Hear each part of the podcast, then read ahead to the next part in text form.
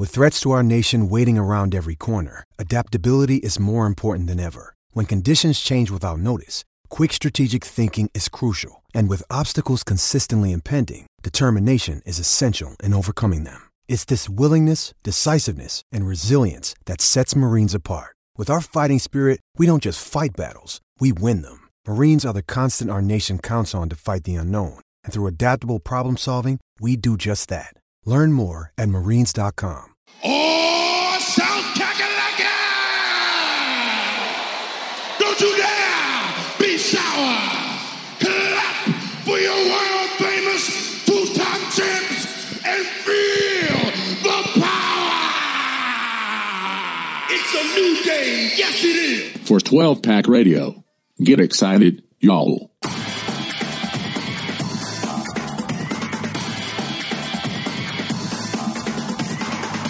Welcome back, everyone, to 12 Pack Radio, your podcast source for Pac 12 football news, the home of the Beta Rank College Football Statistical Model. And this is a Sharp College Football podcast. Thank you for joining us. Week 13, as the Dr. Feelgood train comes to a screeching halt at the Pac 12 final week of regular season play. I'm joined as always by Rob Bauron, who, uh, you know, there was there were some good times. There were some bad times in uh in last week. Uh, I I thought it was I it was I should say the the USC uh UCLA game was a delight, and I think it made up for any any other deficiencies in any other game. But uh how are you, sir? yeah, some of the games were a little less sightly, were a little less enjoyable. Um, I'm good. I mean, it was like it was a fascinating week last week. Um, I cannot remember the last time in beta rank that the top four teams failed to cover. Oh, And that and that happened last week. Like normally beta rank usually has in particular versus Vegas like the very best teams dialed in. yeah, Um and you can usually count on you know those those hitting and Georgia, I mean, Tennessee just got worked. like Tennessee, from the moment that game started too, it was just it was a mess. um, Tennessee failed to cover. Ohio State failed to cover. Michigan failed to cover. now, Beta Rank had Kansas State at six. Like now, Alabama was playing an FCS school, and Kansas State covered, um, and was far closer to like Vegas had it at five versus West Virginia. Um, it finished at 17, and Rank had it at almost 24. But yeah, pretty uh, pretty interesting week, right? Like, and uh, Beta still managed to get like just just at 50% for the week against the spread, but that's unusual. I mean, unusual. And if it had gotten, you know, like I said, like the top, if the top had worked out the way it normally does, it would have been a fine week. But oof. Yeah, yeah, and like normally I look at those numbers and I'm like, I ain't scared. 38 points, pff, whatever. But but this year, Right. for some reason, those teams at the top have been, uh, particularly Georgia. I mean, they've really struggled covering spreads, and but they still win. And like the model gets that they're winning. It's it's been a wonky year. I think all around the the Mountain West has defied math. The MAC has defied math. Um, you know, we're still hanging tight. I went I I went 500, you know, after going 6 and 0 last the double-barreled 6 and 0 last week. And but some of the games I think were, were like fairly close. The Colorado game wasn't spoiler alert on that front. Holy Moses. Um I was on, on the end of a buzz, buzz on that one. But I, I think for me, outside of the USC game, which we'll go into because I just freaking loved that game. I it Yeah. was so fun, and the like, yeah, was their defense, eh, but the offense is Absolutely not. but the the offenses I think were so good also that Right. it made I mean it it highlighted the dumbness of the defenses on both teams and that was fun. I mean there there are some games where it's um where like uh, pa- particularly back in like the Big 12, you know, golden era of like 63 64 games, you know, final score Yeah. where both teams had okay they had like okay spread offenses and just god god awful defenses. I think the UCLA UC uh, USC game was a much much higher functioning offenses and much more sophisticated offenses against bad defenses, and Yeah. and that that's why it was fun because it was like it was glorious glorious points and and and just really good play all around big plays big throws big catches big gains and i had so m- I, I was on the losing end of that game and i didn't care i was just having a great time Yeah. No, it was a good. That one was. I mean, it was absolutely back and forth.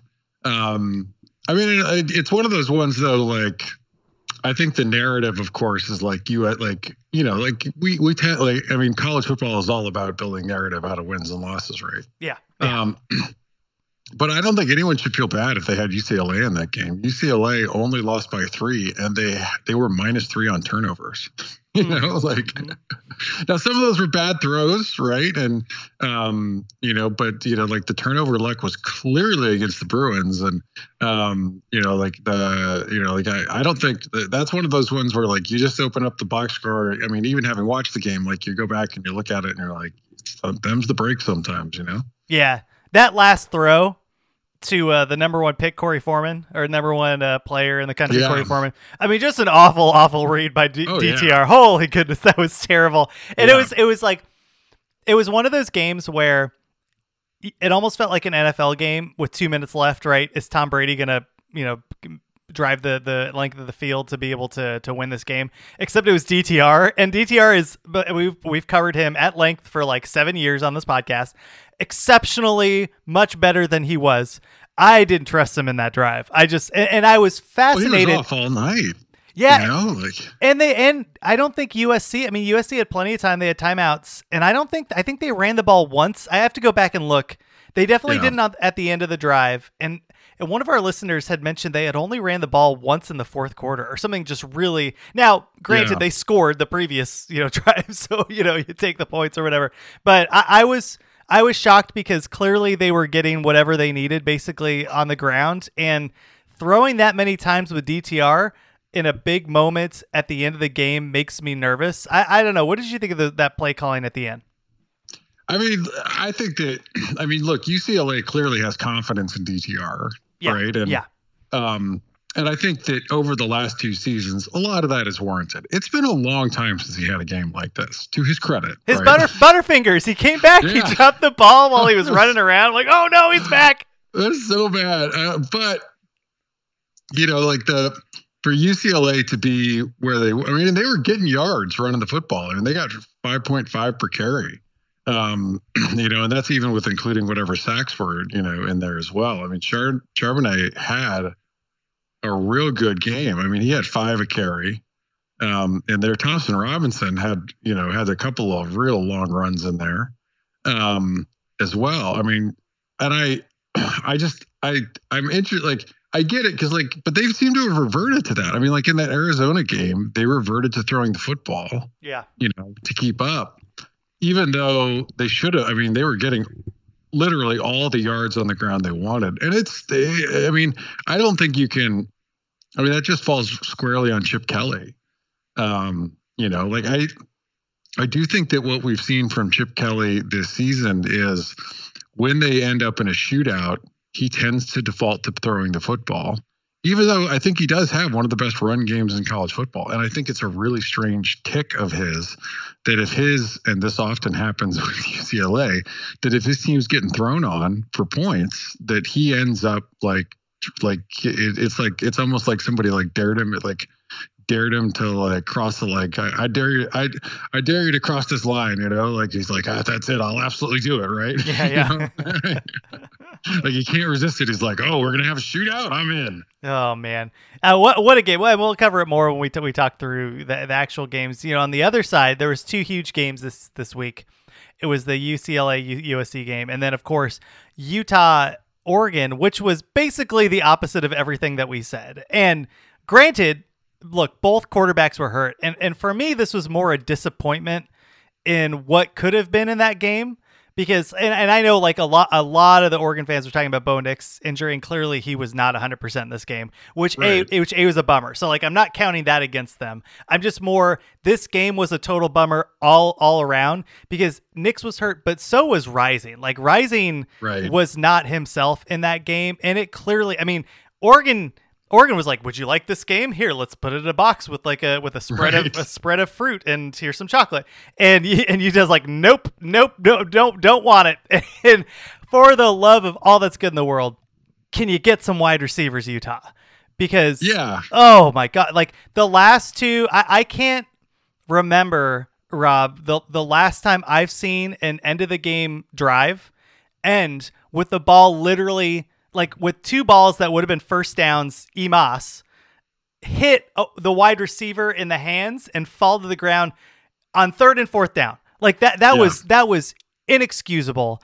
And and I think we had some Dalton Kincaid. Uh, oh my gosh, like it, it's uh, that Lane Kiffin syndrome. I forget which, which quarterback it was that just threw to the one- the one wide receiver over and over. And we talked about this a little bit. Um, JT Daniels. Yeah, JT Daniels because Allen Ross St. Brown. Yes.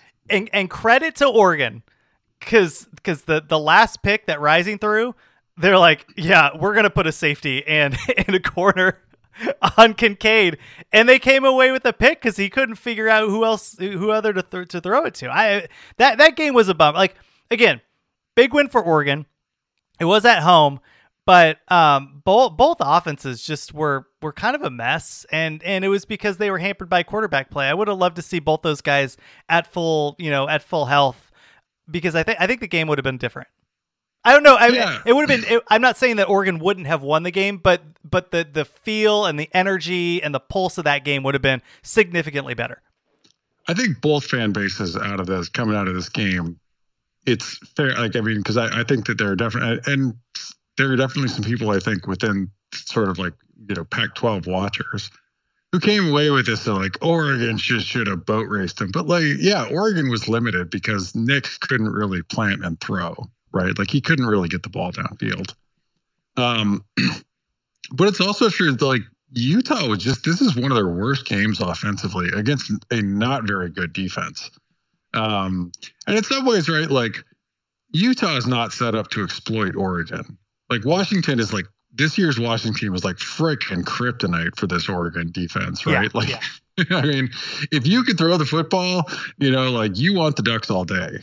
Um, you know, and like that's, I mean, like if I were an Oregon fan, I would not be super excited about facing USC, right? Like, um, now it may be a shootout, but you got to hope Nix is healthy. But I think really too, like these teams were were largely close, you know, like and and for Utah to go on the road, and and yes, absolutely, um, you know, they got lucky with that punt, you know, that muff punt fumble touchdown. Oh yeah, that's Um, but Utah left points on the board, right? I mean, they, you know, missed field goals, um, you know, drives that they didn't finish off. Like, it's not as if Utah was really shut down. They just continually saw, shot themselves in the foot in this game. And I don't, and I got to be clear, like, I don't think the Oregon defense played all that well. Like, it was the U- Utah just continually just like slamming their fingers in the car door. I I do I would give the run defense the credit, and I don't know Oh, how. I mean, both run defenses showed up. I mean, Utah absolutely dropped the hammer on Oregon's run game. You know what? I'm going to take a look at this because Tavion Thomas might be suffering from like Jaden Knott syndrome. Or uh, right, because Well, Utah can't really run the football this year. Like they now, Utah fans talk themselves. Some Utah fans, I don't want to like put everyone in the same boat. Some Utah fans talk themselves into it after playing Arizona and Stanford, but largely Utah's running game and offensive line have not been very good this year. here's his entire his entire log this year, like 115 against Florida. Okay, 48 against Florida doesn't have a good defense. Yeah, gee, yeah, that's true. Um, and, and uh, like so, some of these, he didn't get as many carries, but 11 for 48 against Southern Utah, 16 for 59 against San Diego State, 11 for 60 against Arizona, six for 13 against uh, Oregon State, 18 for 91 UCLA, eight. For, I mean, this is all like eight for 28 Yep. against USC, eight for 38 against Arizona. Uh, he blew up against Stanford, but yeah, join join the party, sir. Um, Yeah. And then 19 for 55 for 2.9 yards of carry against Oregon.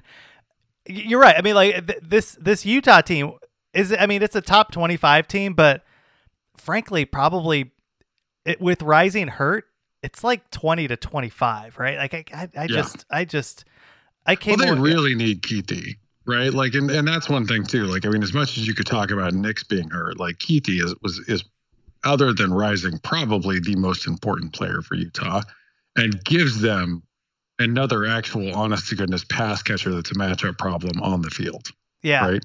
Well, it's funny. That, I mean, that's like that. I think coming into this, like Utah for for Utah, like they needed Kuithe in this game because I mean, like they're gonna, they would have been, they would with Kuithe, you know, they probably are able to exploit Oregon more through the air. I, I got you. I, I thought one of the things that was fascinating because, you know, and, and we've we've covered the the the lack of talent at the wide receiving position for years, which is bizarre to me. And like Utah is finally not the the team that throws the least to the outsides. I think it was like Notre Dame actually does it less than they do, but I'm sure Utah's in like the bottom ten again on that front.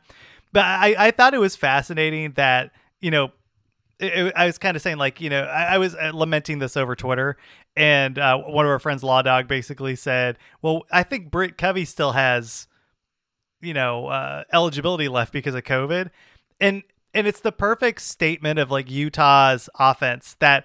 Britain Covey, right? uh, The the player that everybody loves and points to as like one of the best wide receivers. His best year, he had like 637 yards receiving. That was his best year at Utah. That that Yeah. is it's just mind-boggling. And I get it; they run a different offense. They run it through the tight ends. I understand, but man, what a what a rough watch if you can't do that. And then they've been able I mean, to do his, that. his biggest impact was probably returning punts. Yeah. Oh, he was a man. And by the way, like I am not disparaging the Saint Saint guy. Like he was awesome. That guy was a man and is and is still a man. like I get it. I he's one of my favorite players because he took so much punishment. He had so much grit. But like you mentioned, you know the the punt returns. They did some stuff on like you know fly sweeps. But as a straight slot receiver, six thirty seven, best year at, at Utah. And you know, anyway, I, I just hope one day. I hope and pray one day. I I spent four years of lighting candles every Sunday for Utah to get a better offense, and that finally happened. So th- don't tell me that impossible is, is is impossible because I am hoping one day that they're able to bring in some wide receivers. But all that to say, this game was was a bit of a snoozer. Like I was. I, w- I was on my seat, edge of the seat, watching it, but more because I had like gambling implications in it rather than, you know, well, once I realized what I was watching, I kind of was like, oh, okay, I, I get it. All right, this is the game we're going to settle into, and that's fine. Um, any anything else that there were some other games that happened this week, but none of them were as consequential. or many of them weren't good. you know, like the only other one that was close was Cal Stanford, and that was that was just comically bad football. Oh, it was it was gross, and of course, like of course, Stanford covers. Stanford covers all the dumb games, and uh, and, and like he had at one point like the fumble that like bounces off of the turf like it was a basketball, like it just bounced straight Yeah. up and, and like right into the hands of the Cal player. It, it, it's the best. I, here's the thing: Stanford absolutely freaking moved the ball. Like Cal put up, Cal was absolutely getting waxed in this game. Heading into the fourth quarter, they put up 21 dumb points in the fourth quarter. They gave up 400 yards to Stanford. You know, like they gave up 130 rushing to Stanford. Like this Cal defense, I like everybody's focused on the offense, but man, like I think Peter Sirmon is bad. yeah. Well, speaking of bad, Colorado, you had one dumb job, and it was to cover a I did not point. buy that. I did not buy it. I just need you. Colorado got taken to the woodshed. Oh, it was awful. But like it's the it's the classic spot. It's, you know, Washington just comes off a huge win. They got to play this dumb Colorado team. Washington has no defense whatsoever and Oregon scores 7 points in the whole game. And like it's it's funny. I, I keep picking Colorado. I'm actually like I've gone 500 picking Colorado this year because I just think because of the dumb factor, I think just teams are like, ah, whatever, like fine, score at the end of the, the freaking game. But I mean, in no way they've been competitive in like any of these games. And again, we have a 30 basically point spread um, against Utah. And I'm just curious, like I'm we haven't really talked um about like possible uh, job openings, right? We have the Colorado job, we have the ASU job that are going to be There open. was a rumor of Deion Sanders today, and I'm trying to remember because it got tweeted out by somebody somewhat credible on it.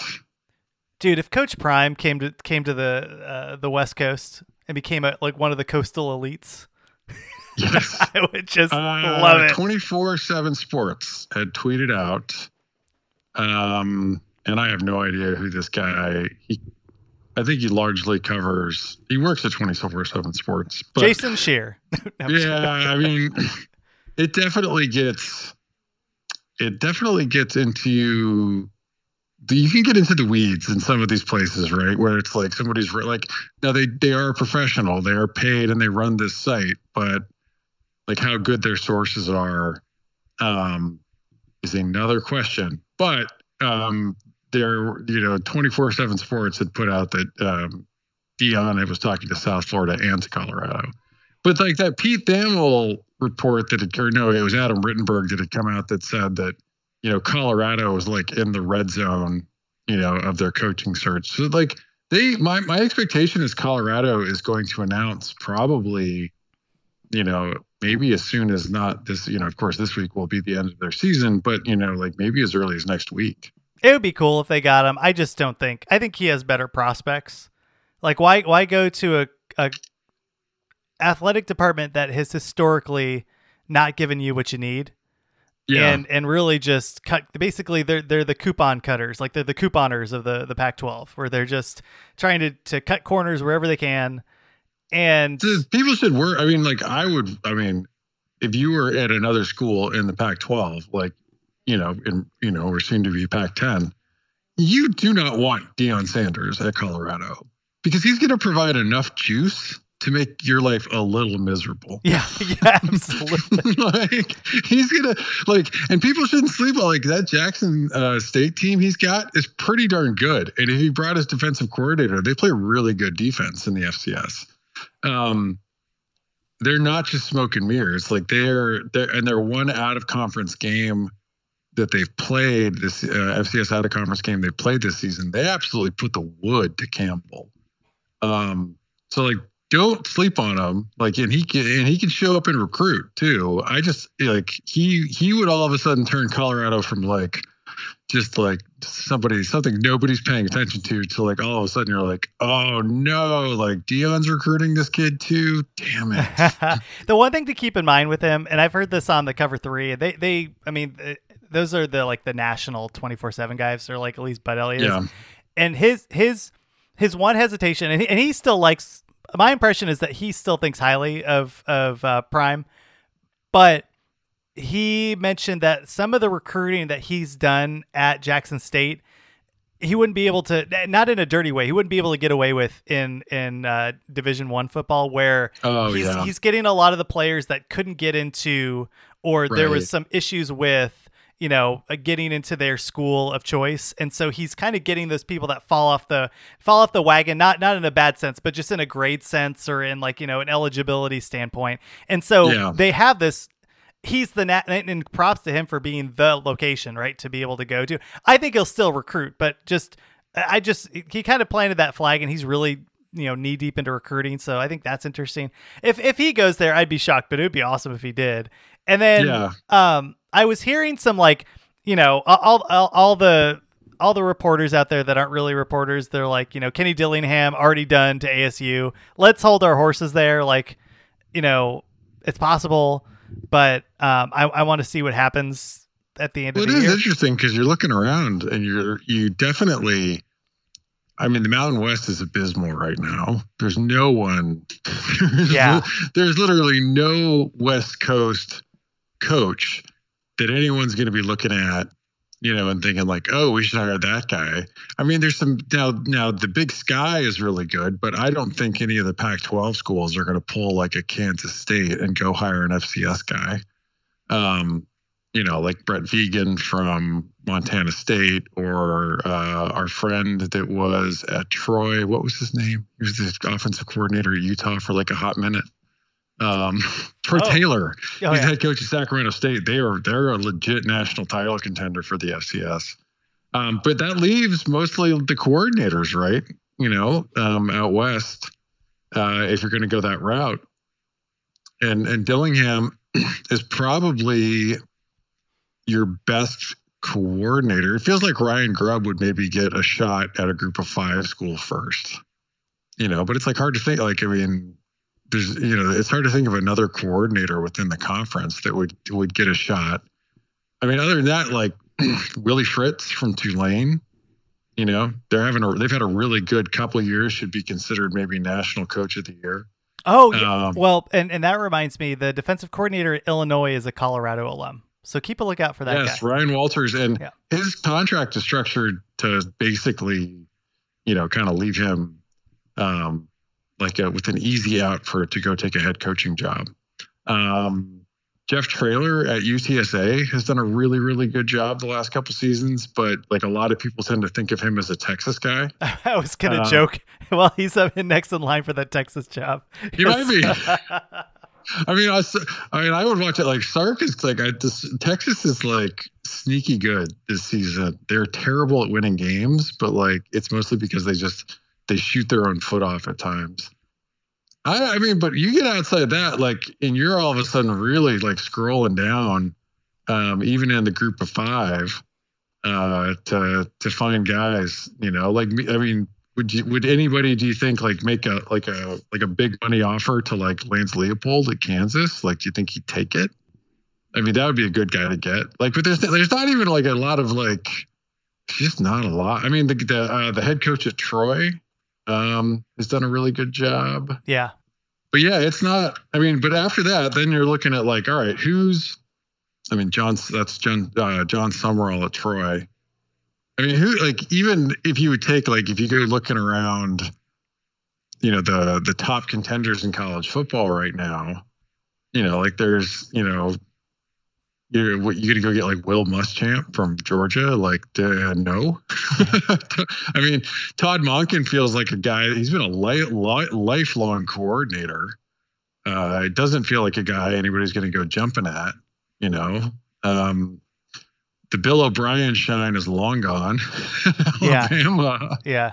Um, it's. I mean, it just start like I guess like I mean, it just starts getting really thin really fast.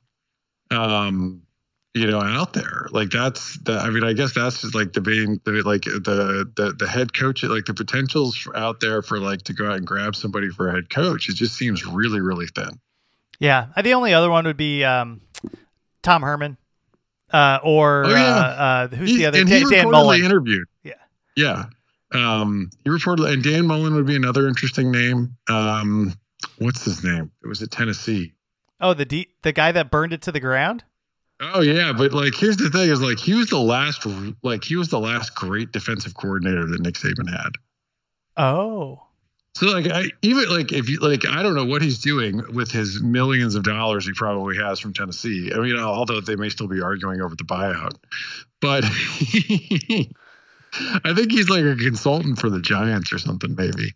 But um, like he's the name to keep an eye on for like any open DC jobs. I would think Jeremy Pruitt. That's yeah, it. Jeremy Pruitt. That's right. Yeah, that, that would make sense for the DC position. I, I think I think at the end of the day, like my money for Colorado is going to be on uh, the DC of Illinois. I think that makes sense.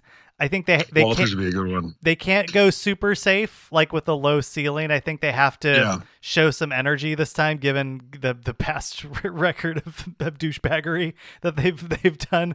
And then at ASU, I th- I think it's going to be uh, Mullen or, or Herman. I think they I think they played a little bit more safe and like get a get a high floor and I think you get that with both of those guys. Um, I, I, would prefer uh, Mullen over Herman. So, hey, we'll keep a lookout. It just this. seems crazy to me though on some of that, right? Like the um, if if you think about like ASU, I think in particular, the the like ASU that situation with Ray Anderson still there and Michael Crow still there, it just feels like a, a crazy house, you know, yeah. like or or they might just give you all the room you need.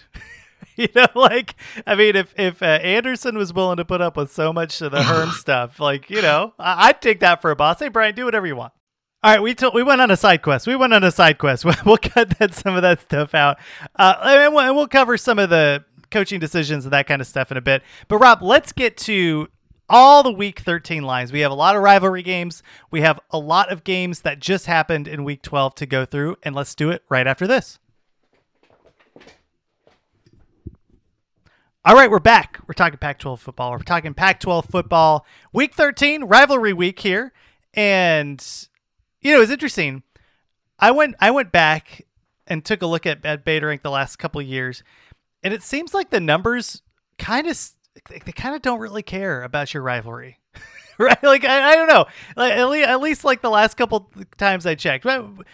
Do you do you think that there is some intricate like unknowable rivalry shenanigans uh, that that make their way through the data, or for the most part, is is a rivalry week just another week of football? I think it's for the most part, it's just another week of football. I mean, I think I think part of it is is that we care more about these games, and so like the normal shenanigans often seem more crazy, and mm. it hmm. seems like they mean more, you know. Okay. Okay. Yeah, that's it's like because boy howdy that that 70 to 7 game uh, Arizona ASU comes to mind. Um, yeah. We might as well just start with them, right? Like ASU is a 4 point underdog on the road against Arizona in the Territorial Cup. You know, a- Arizona basically we, we nailed that game. Like uh, you, that that I was I had I was a little trigger happy or like gun shy actually is the better better uh, way to look at that. Just because the last couple lines that came out where you and I were like that's dumb that makes no sense. Um, we ended up losing on this one. Not the case. Washington State really owned this game from the start to finish. And for me, Jayden de Laura talked a whole lot of trash before that game for a team that's four and seven and can't play defense. And Washington can, surprise, play defense. They they just owned this game and and it wasn't close. I mean, it was what like 30 to 6 in the third quarter and you know he had two backdoor touchdowns and still didn't cover the game yeah i mean this was a really hideously hideously ugly game for de laura um you know i mean like the four picks yeah. i think in in particular um arizona i mean at times ran the ball reasonably well uh you know with uh, Wiley and Coleman, but they couldn't seem to stick to it. And then, I mean, it really felt like too that uh, you know very early in the game that they they felt like they had to really throw, and they are. I mean, the Arizona's a throw first team to keep up. Um, you know, with Washington State, which jumped on them early. You know, like um, putting up you know 21 points in the first half to Arizona six, but it was. I mean, this was this was the very very the very bad Jekyll and Hyde Jayden de Laura game. Um, that Washington State is a is a good enough defense that you know maybe we sort of saw coming. Yeah, yeah. I mean, like there wasn't much to say. I think we know what both of these teams are, and in a good way. Like as the season settles out, actually, and I was thinking of you know how do we you know, what do we talk about after the season during bowl season? I think it's what are these teams? Really go through and kind of break down. Okay, this team was good at this, it was bad at this, and here are the players that are leaving. Just so so we can kind of set up that prep for next year, where we where we can kind of put some more eggs in our preseason basket. And I think we, I mean, we know what Washington State is. It has a good run defense. Uh, the secondary is pretty good, and their offense is what it is. And the only hesitation I had in this game was would would the offense just be dumb like it normally is? And turns out it doesn't matter when Jayden de Laura throws four picks to you. Uh, yeah. and Ward had some plays. I don't want to discount that, but um, at the end of the day, th- this was pretty much total domination. On the other side, you know, the other game, ASU, we we both kind of nailed this one too. Just gets waxed by by the Beavs. Um, ASU three and eight. You know, as the season starts to to really come to a halt and really not much to report here. I mean, Valladay had 100 yards rushing. Uh, Bourguet was was the quarterback, which I thought I appreciated, but I mean, they just don't have the defense to stop Oregon State, and that was the case. I mean, Oregon yeah, State did whatever I mean, it wanted. They ran face first into the Oregon State defense, and the Beavs largely had really good field position all game, and they turned that into points. Yeah, not that complicated. This one. now, you know, matching these two teams, I think this is fascinating because I do think, you know, all, all, for all that we were saying of is there any like you know voodoo in these rivalry games? I do think that there there's some motivation. Like I think ASU will show up in this game. I don't think they're going to roll over like ASU did or like Arizona did the last year of um of uh, uh he who shall not be named. Um, so uh, with that said, I don't think they're very talented, and Arizona can move the ball. As I looked at this, you know, Arizona opened as a four point favorite at home. And I kind of is a three point favorite, oh, and then it popped up. Did- wasn't it? I think Let you're right. look. I, you know, like even at four, I feel like Arizona just can score, and you know, D not DTR. Um, if uh, if Arizona's quarterback doesn't throw four picks, I think they they have enough offense to move this ball and keep this game like not necessarily out of reach, but just kind of stay ahead of the curve. I'm not as impressed. Like I don't think Arizona's defense is good at all. I think Valladay's going to have 150 yards, but um, Bourguet, I don't. I mean, he's fine. He's he's. I think he's better than than the transfer they pulled in, but you know, I don't think he's that much better than Emory Jones. Uh, I, I kind of like Arizona, but I'm curious what the numbers say. Yeah, so Bainrank has Arizona favored um, by almost eight, um, 7.78 at home. You know, Arizona is, you know, 33 on offense versus 110 on defense for ASU. Um, Arizona is at number 11 in effective pass. ASU is at number 90 defending pass. I mean, that's that's a real problem. I mean, this is good, like just like last week. Um, I mean, both of these teams each had to play two of the the very good defenses within the conference. That will not be the case this week, right? Um, so, like eh, you know, Arizona, as we have seen, when Arizona gets to play a bad pass defense, they largely get what they want.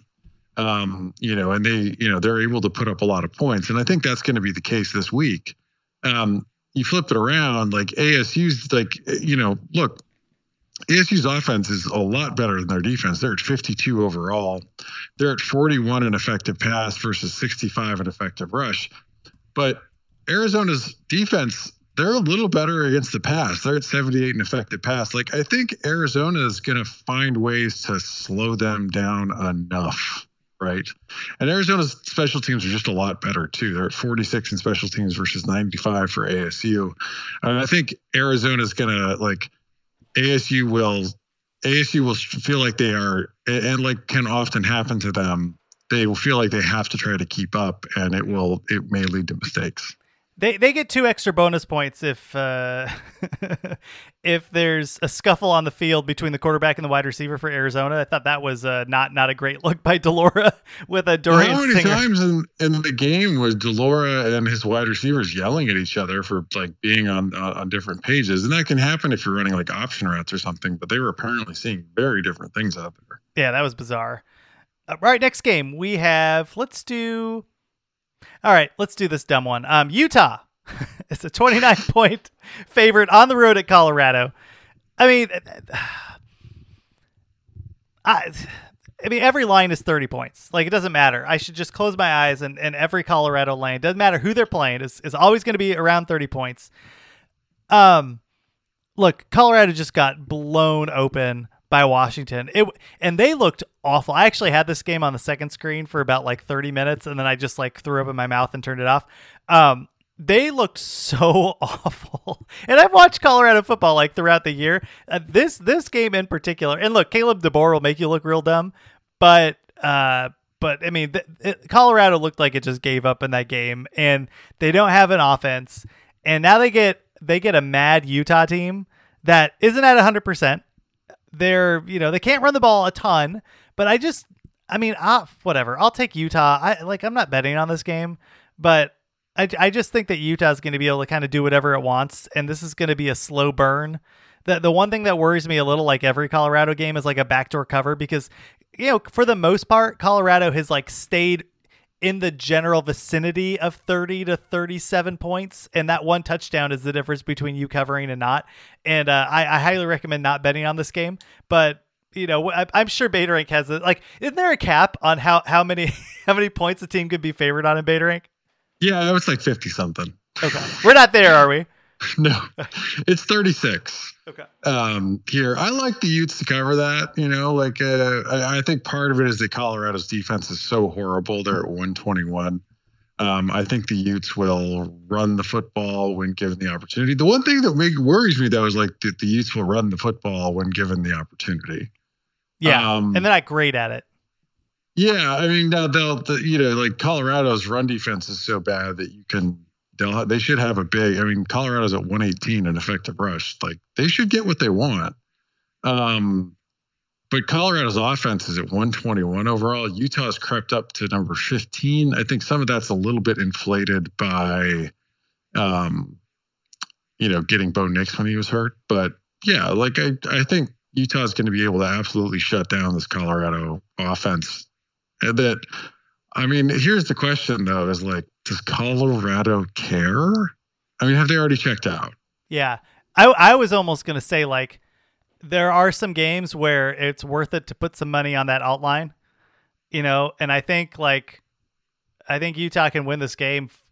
What forty five to seven or forty to nothing?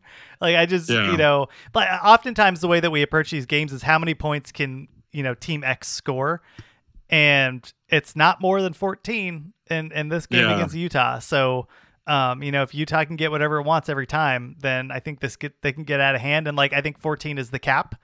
It can it can be three to seven in this game with with uh, Colorado. So just keep a lookout for that.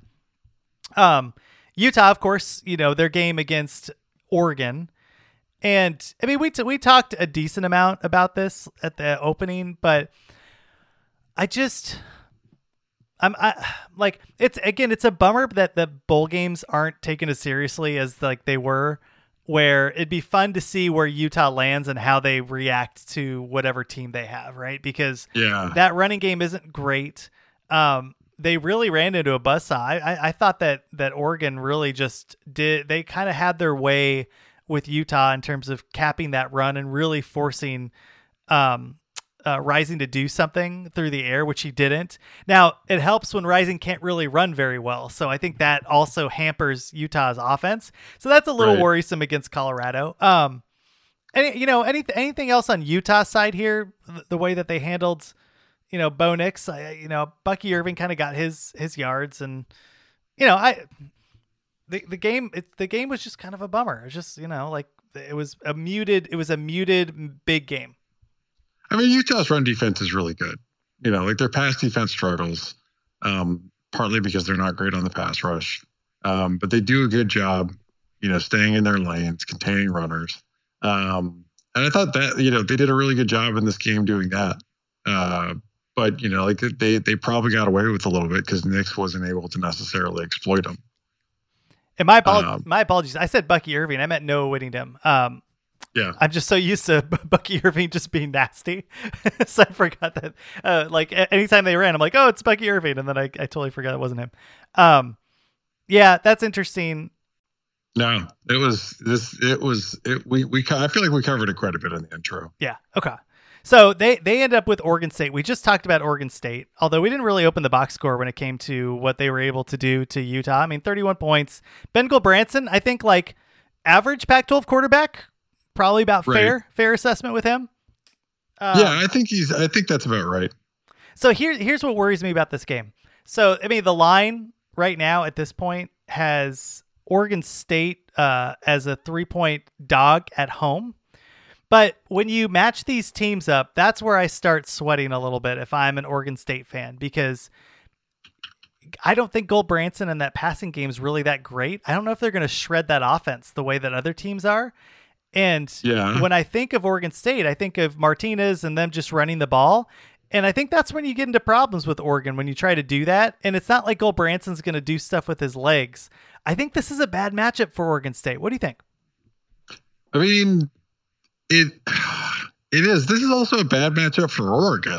like, this is a really good defense that they're going to get.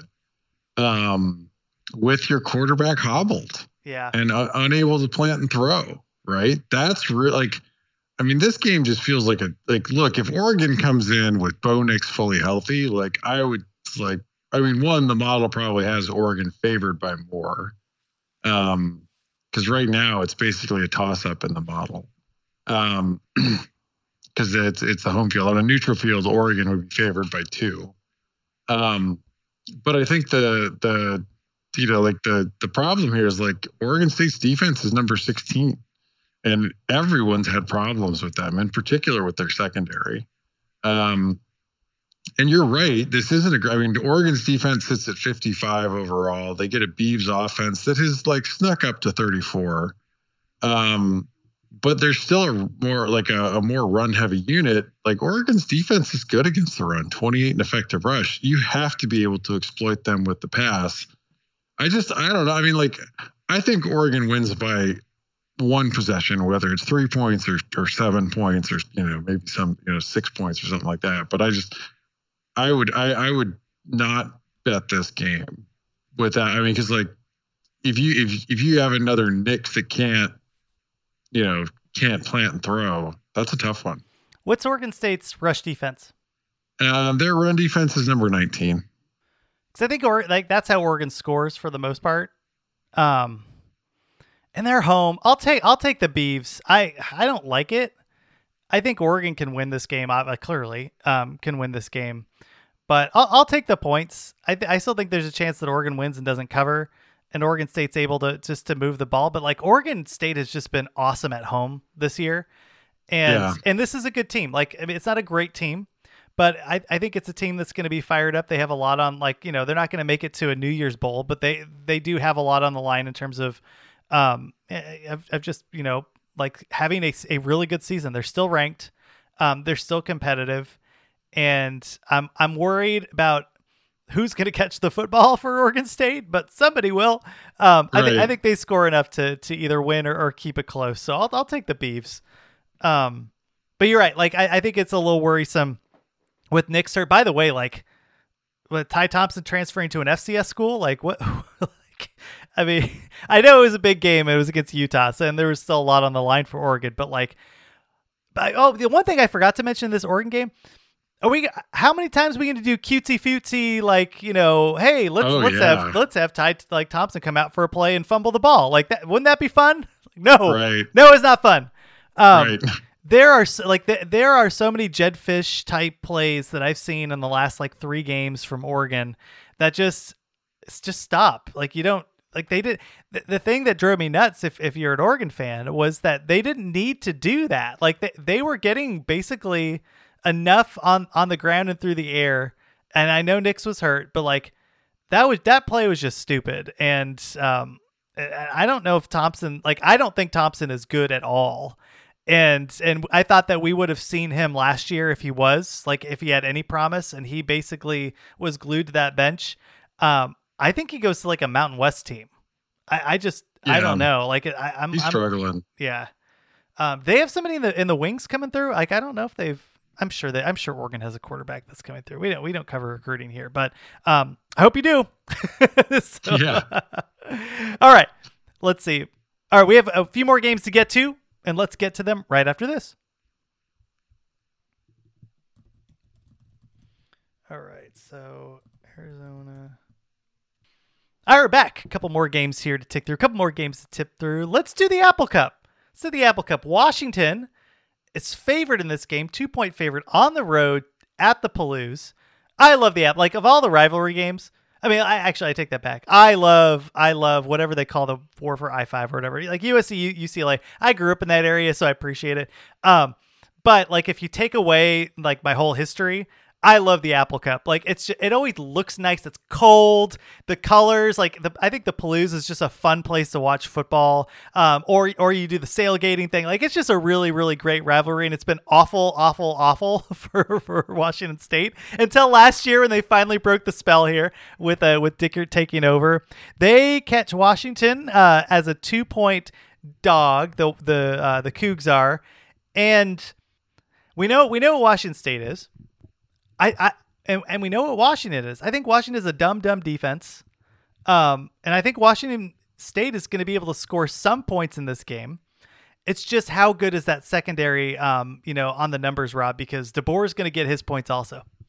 Yeah, I mean, this is a really interesting game because Washington State's defense is good, you know, and they're going to get, you know, the number nine offense uh, in the country.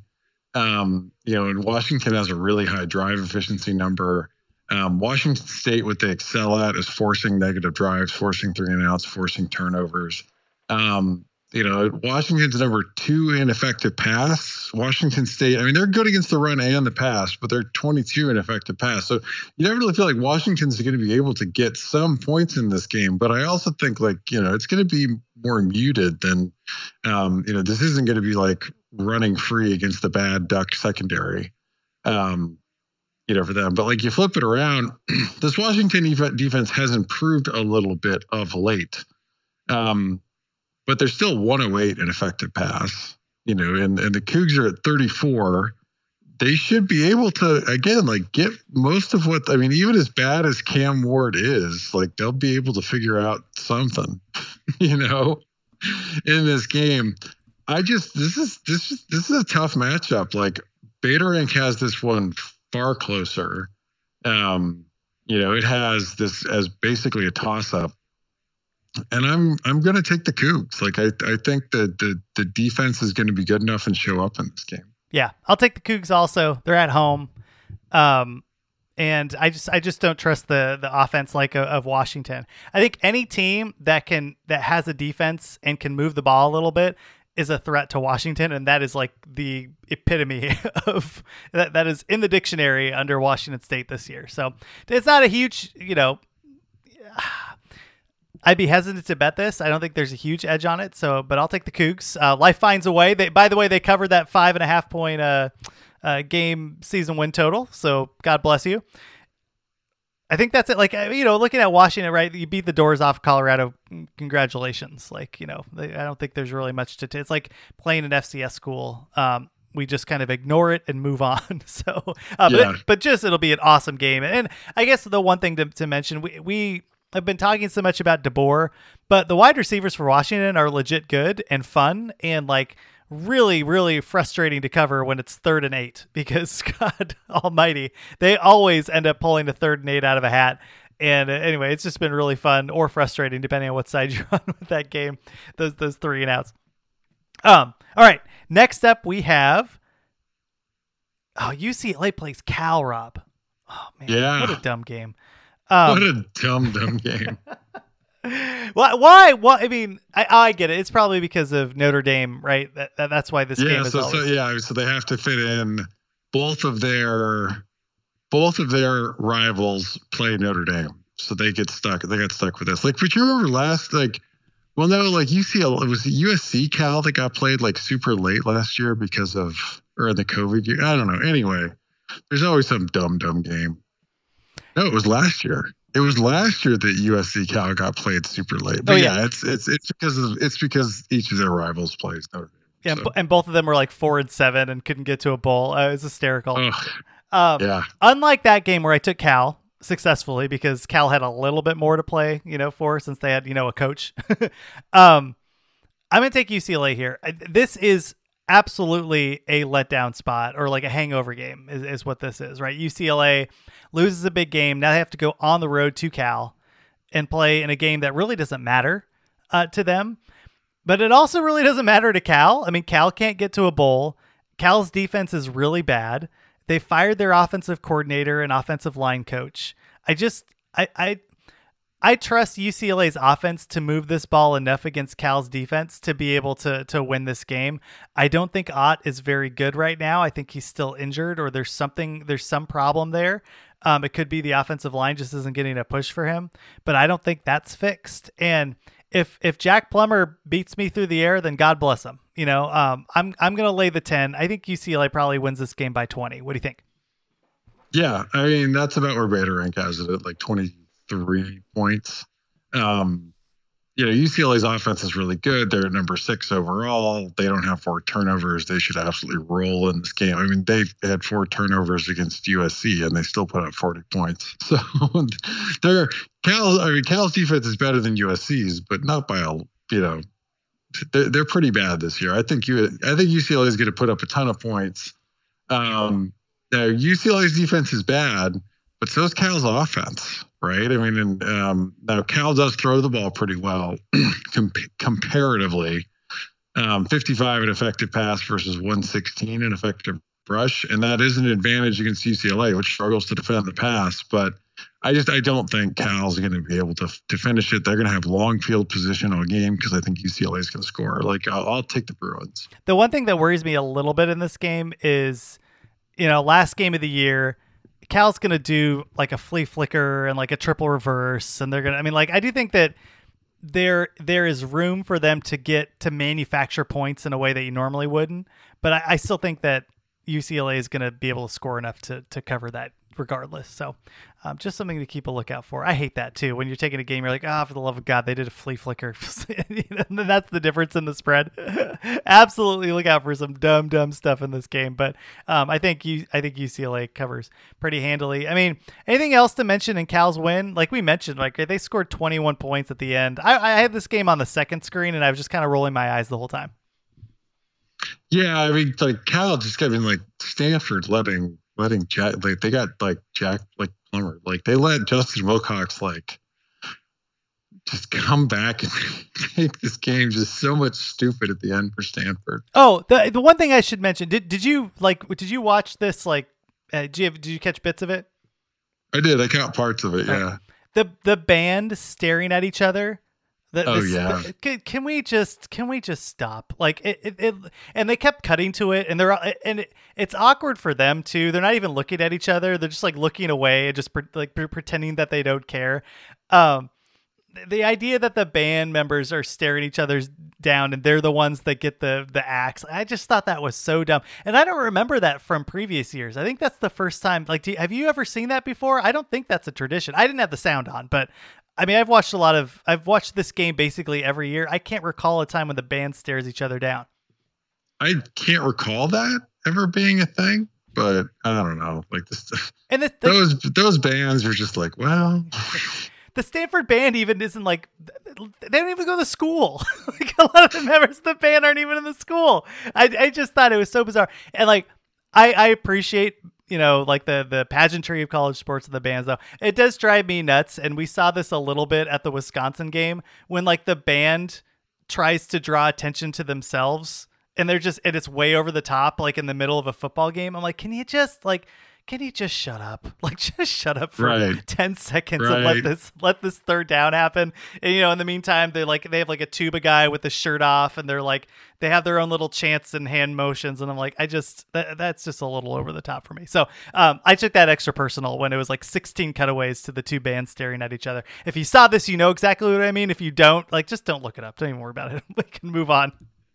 Um, the last two games of the week, Rob, are the the traditional you know games that Notre Dame um, plays against USC, and I think does does Stanford play BYU every year? I'm pretty sure they do. No, they they, they played them recently. Oh, okay. So like, oh, and they they squeeze this in because of the B, uh, because of the Notre Dame game. That's what I'm thinking. Of. Yeah. Um, let, let's let's do let's do BYU Stanford here real quick. Stanford is a six and a half point dog at home against BYU. Man, it's been a rough year for isn't that like the third game that um that David Shaw almost accidentally won and then, and then gave back to the other team? I mean, this is a dumb game. Like, this is funny because, like, yeah, I mean, David Shaw, I mean, just remarkable. But, like, BYU is bad. Yeah. I mean, this people should not come into this thinking like, "Oh, BYU." I mean, like if you haven't been paying attention, like thinking of them like last year, this is not that. Now BYU does do like they're at 75 overall in beta rank. They're at 31 on offense. They're at 15 in effective pass. But like they have a real, I mean, they have a real problem on the other side of the football. Um, and that is like they're at they're at 114 on defense and they are very bad against the run and very bad against the pass. And I actually think this is a good matchup for Stanford because, like, what does Stanford do really well? Is defend the pass. They're at 13 in effective pass. Like, now maybe like they Jaren Hall goes nuts and just runs the football all over B or all over Stanford, but you know, like I I like Beta Rank has this closer to a toss up with Stanford at home. I just I I like the Cardinal. Like I think they're going to be able to move the ball against this really bad BYU defense. I don't think BYU's defensive line is going to be able to to put pressure on McKee very well, and uh, I think that Stanford's going to slow him down enough. Yeah. I think it's weird. I think I like I I like I like I can't believe it. I like Stanford in this game. Yeah, I, I I'm worried about Hall. That's the one thing where I'm not yeah, quite he's the certain. wild card. Yeah. Um, I'm I'm with you. Actually, I thought BYU uh, like this is a team that's also given up. Um, so you know if this was if this was any other team, Rob, I think I'd be a little bit more worried about uh, what we have here. I'm just going to take a look at Hall's stats in uh, the most recent uh, games here, just his game log, because I want to see if he's really rushing like he normally does. My understanding that he was a little, eh, he's been able to rush the ball recently. So 82 against Boise, 60 a bit against ECU. Um, I mean that that is a concern, but I do think Stanford's going to be able to move the ball. I think they have given up also, but I'll take the six and a half in a game where where two teams really just don't care that much and kind of want the season to end. I'll take the points. like it's kind of Yeah, kind of depressing. Um, I'm a little worried. I don't know if Stanford's covered all year. I mean, well, they did against Notre Dame, lol, but um, that might have been the only game. So just keep a lookout for that. Last game, USC is a five and a half point. No, that can't be right. Hold on, hold on, Rob. They can't be. They got to be favored. I think. I think I said that they were. They dogs. Okay, yeah, yeah. USC is in a five and a half point favorite at home against Notre Dame. Like, wait a minute, wait a minute, that doesn't look right. Um, Notre Dame's been playing better as of late. Um, what do they do well, Rob? So this is an interesting one because like Beta Rank has this. It opened at six. Beta Rank's got it at seven and a half, and it's gone down then to five. So this Notre Dame team is again like they're they're kind of more built around, you know, like a, a decent defense. I mean, they're not great. This isn't where they were last year. They're at 34 on defense this season. um, and their numbers are kind of all in that range. Like they're at 38 in effective rush, 39 in effective pass. Um, so I, my expectation is USC is going to be able to put up points here, but it is going to feel. This is not going to be like a track meet for USC where they're getting a like like a really bad UCLA defense. Um, there are going to be some moments where UCLA, or I mean, sorry, USC will struggle a little bit in this game, um, moving the football. But I like, I mean, I think USC's offense is going to have an advantage in this game um, against this against this Notre Dame defense. You flip it around though, like this Irish offense has improved. Um, they're not great. They're at 35 overall in beta rank, but they run the football Yeah. really well. Yeah. They're 17 in effective rush. USC's defense really struggles defending the run. Um, they're at 80 in effective rush. I think you, I think Notre Dame's going to be able to run the football. I like USC to cover um, because I think if it, I, I think they are going to find ways to put up big plays, and I think that could put pressure on Notre Dame. Yeah, I, I almost agree with you. Like I'm I'm going to take the points, but that rush defense for Notre Dame has continuously improved. Like I think it started in that uh, right before that sta- that uh, Clemson game that they had, where something something changed. You could just tell internally where they started really relying on the run. They have a really good offensive line, and they're going to be able to run. I, that worries me if I'm USC because I think USC kind of has a glass jaw, like with with teams that have a defense. I think I think they can. I think if they get stopped, that things start to pile up a little bit. And I think Notre Dame's has a good enough defense, significantly better than most of the defenses in the Pac-12 that are going to keep them at least honest. I I think USC still puts up 35 to 40 points. Um, maybe actually, I t- I'm going to take that back. I think USC puts up at least 30 points, but Yeah. If if Notre Dame is able to run that ball and really pick on a defense, um, I think this game is kind of close. I'm going to take Notre Dame. I think there's a chance that they win this game. I still do not trust this USC team as a whole. I trust their offense. I think the offense is beautiful. It's been amazing to watch. It's been a privilege to watch Williams. Um, it's he. It's can he come back next year, or is he? Does he? No, he can come back if he wants. Oh, he's not coming back though, right? Like, I mean, Wait a minute. Well, he was a freshman last year, yeah. so he's not draft eligible. Gosh, I thought you only you had to have two years. Is it three? Three. Let's go. Let's go. They g- got a beefed up offensive line. Bring in those wide receivers. Holy goodness. It'll be fun to watch him one more year. I think he gets I think he gets you know stubs his toe a little bit in this game. Um, he showed he wasn't perfect with that pick against UCLA. He's thrown a couple picks the last couple games. I feel like I feel like um defenses kind of are, are, are, starting to figure some stuff out with him, although he's still amazing. I'll, I'll take the Irish. I, I, I really think they have a chance to win this game. Um, I don't I don't think they will, but I think I think they cover. And what a fun game to end on. Like I I, I just like right like this. I wish there were more end of the year games like this. This isn't a bowl game, but it should be. It's two teams at a conference that are just different. They have different ways of playing, and they're actually playing for something. Um, yeah. That's this is great. I, am I'm, I'm this is going to be my favorite game of game of the week, and and, and in a whole week that has some really fun um, games to it. So I know we've been kind of poo pooing some of the weeks in the previous years, but like or previous weeks, but the U- UCLA USC game. Um, even though Utah Oregon didn't quite deliver, it was interesting. Washington Oregon, it's kind of I, I feel like we've we've hit a good a good spot as the season comes to an end. Yeah, I mean, I think there's a, I mean, in a real shot, I think too for some teams, even if you're not playing for a bowl, to finish with like a good feeling, right? Like, it, you know, for Arizona or a, Arizona State, you know, a win in the rivalry game, I think is going to, you know, feel good, give them some momentum going into the off season. Um, you know, like even for, you know, a god awful Stanford team, if they were able to beat BYU, that's one where they could, you know, certainly feel pretty good. And if you're, you know, if you're, you know, the two probably what we think of as like the hardest jobs in the Pac-12, Oregon State and Washington State, you know, they've got a real shot to upset what are, you know, pretty good years for their more well-known rivals. Um, you know, like that's and and USC. I mean, and USC has a shot to to really, I think, put themselves fully in the playoff conversation. Like beating Notre Dame is gonna.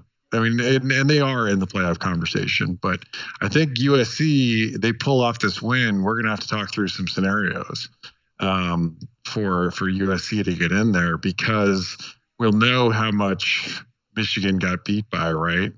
Um, or Ohio State got beat by, and we'll have an idea too of like where Clemson sits because it's it's pretty likely Clemson might finish with one loss too. Um, you know, and we will know if t- where TCU sits. So I mean, I, I, I, USC. I mean, they definitely have to win, but oh, I think a win gives them something for their resume that um, Clemson and TCU won't necessarily have after oh, this weekend. Yeah, good call on that. Yeah, we'll we'll keep a lookout. It'd be real fun. I mean, like how many times like last year we were pretty excited. We're like, oh, they're gonna do it, and then of course, like you know, no Pac-12 made the the um, playoff again, but um, it'd be kind of fun to have one. I mean, like I think the season itself, like I was going back and forth with an SEC fan that's like, "Oh, you can't make the playoff." I'm like, college football is about college football, and that's what makes right. like my favorite bowl of all time is like the 2018 Cheez-It Bowl. Like I, I had more fun watching yeah. that game than I did a lot of the national title games, just because it was so dumb and there's so much ridiculousness happening, and um, and it's it's just kind of fun to enjoy. So we'll keep keep a lookout uh, on these games. Let us know if you have any questions uh, at 12 Pack Radio, um, at Beta Rank, uh, CFB is there anything else you want to talk through uh, here, Rob? No, no. I need to get. Um, I had a really had a really busy day at work, and I have family in town. Um, I need to get up the updated schedule file for FCS that'll have the um, the win probabilities and everything for the FCS playoffs. Oh, I forgot about that. I forgot about that. Okay, okay. Well, we'll keep we'll keep a lookout for that. Keep, keep that degenerate gambling going. Very excited about it. Uh, everyone, we will catch you next week. Thanks for tuning in.